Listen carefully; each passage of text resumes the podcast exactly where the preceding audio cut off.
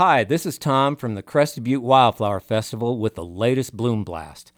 There are few wildflowers in Crested Butte that generate as much interest and fascination as the monument plant when it blooms. The monument plant are found in openings in aspen and mixed evergreen forests. You may know the other gentians in the Crested Butte area. They're all small blue or purple blossoms late in the summer.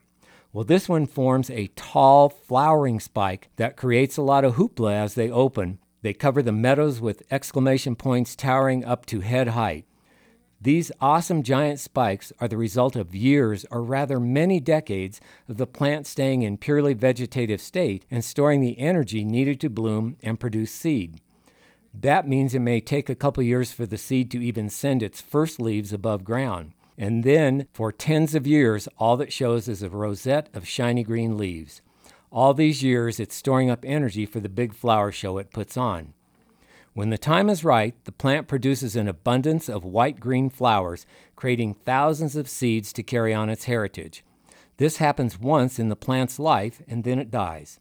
This is called monocarpic or one seed life cycle. It seems sad, but this intelligent perennial evolved this way to ensure the species' survival.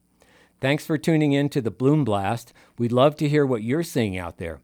You can share observations or learn more at crestedbuttewildflowerfestival.com.